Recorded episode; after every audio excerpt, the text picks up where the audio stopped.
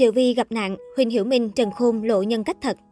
Sau hàng loạt những thông tin Triệu Vi bị phong sát ngầm, phải trốn sang Pháp, bị Interpol truy nã ở mức báo động đỏ, hội những người bạn thân thiết của Triệu Vi đều nhanh chóng xóa bài viết liên quan đến cô trên mạng xã hội, trong đó có cả Huỳnh Hiểu Minh.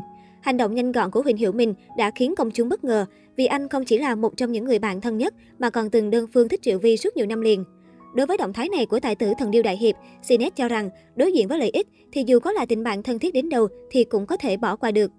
Nhưng mới đây, cư dân mạng phát hiện một người bạn thân khác của Triệu Vi là Trần Khôn lại không hề xóa những bài đăng liên quan đến cô trên trang Weibo cá nhân.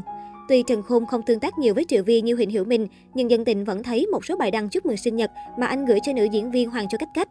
Cách hành xử này của Trần Khôn chẳng những không gây tranh cãi mà thậm chí còn nhận được lời khen ngợi.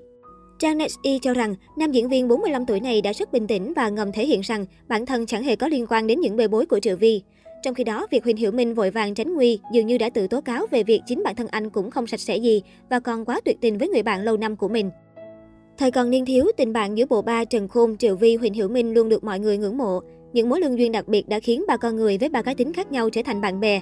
Những năm tháng thanh xuân rực rỡ trên ghế nhà trường, sự sôi nổi của Triệu Vi, sự ấm áp của Huỳnh Hiểu Minh, sự trầm lắng của Trần Khôn đã cùng nhau nuôi dưỡng giấc mơ làm nên chuyện ở showbiz và gọi nhau là bắt ảnh tam kiếm khách như câu chuyện về ba hiệp sĩ mang trong mình giấc mơ tung hoành khắp chốn. Trong vòng tròn tình bạn ấy, cũng có những chuyện tình mãi mãi chỉ là câu chuyện thuộc về thanh xuân và những ngày đã qua.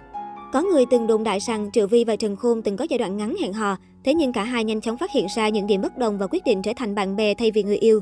Thực hư của chuyện này chẳng ai hay biết, nhưng nhiều năm về sau, Trần Khôn vẫn gọi Triệu Vi là Lão Triệu và nói rằng cô ấy như một tấm kiến minh chứng cho sự trưởng thành của tôi. Còn Huỳnh Hiểu Minh, từ lần đầu gặp mặt, chàng trai họ Huỳnh đã trúng tiếng sắc ái tình của cô nàng họ Triệu. Khi ấy Triệu Vi là hoa khôi bắc ảnh, là người tình trong mộng của vô số chàng trai ngày ấy. Có lần Huỳnh Hiểu Minh lấy hết sự tự tin của mình để ngỏ lời, nhưng cuối cùng lại nhận lại các lắc đầu của cô bạn thân. Sau nhiều lần tỏ tình thất bại, Huỳnh Hiểu Minh đúc rút ra rằng Tôi từ từ nhận ra rằng, thích một người không nhất thiết khiến cô gái trở thành bạn gái của mình. Thích người ấy bằng cách luôn ở bên bảo vệ cô ấy, cảm nhận cuộc sống hạnh phúc của cô ấy, hóa giải những phiền não nhỏ nhỏ mà cô ấy gặp phải. Chỉ thế thôi đã là hạnh phúc rồi.